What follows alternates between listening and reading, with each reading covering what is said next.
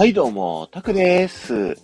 東京ディズニーランド、ディズニーシーのあらゆるところから解説をするディズニー副音声。今日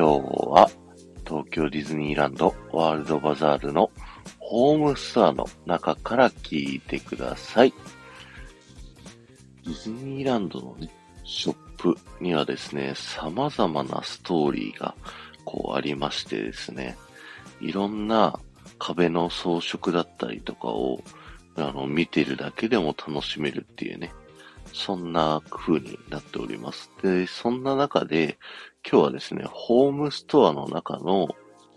ある壁に注目していただきたい。えっ、ー、と、ちょうどですね、ワッフル屋さん？えっ、ー、と、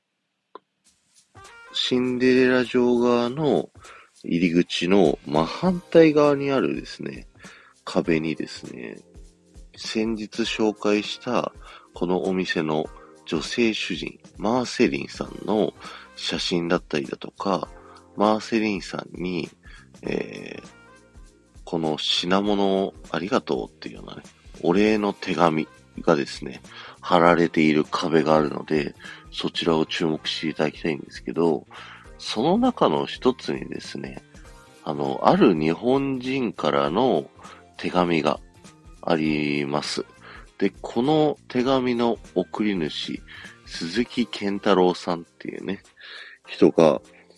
一体誰なんだろうっていう話が今日のお話なんですけど、結論から言うとですね、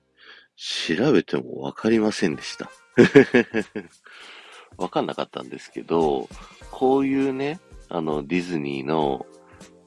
あの、日本人の名前出すときとかって、大体ね、当時のオリエンタルランドの社員だとか、そういう内部の人の名前っていうパターンがね、多いんですよね。あの、ホーンテッドマンションのゴーストホスト。あの、乗ってる時にナレーションしてくれる、あの人は、堀定一郎さんって言って、あの、当時のね、オリエンタルランドの役員の方がやられてたりだとか、そういった風にね、あの、結構、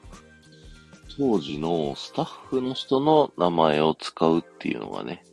結構ありがちなんで、この鈴木健太郎さん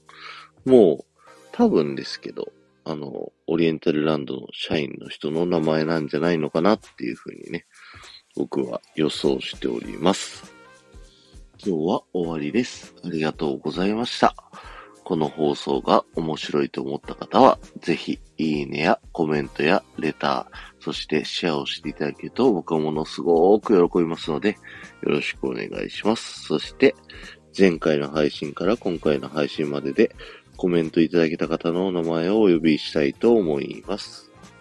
えー、リボンちゃん、ゆうまさん、さいママさん、ガンモさん、もふちゃん、えー、ありがとうございました。えー、ホームストアのね、えマーセリンさんへの鈴木健太郎さんからの手紙、ぜひね、見てみてくださいね。ではまた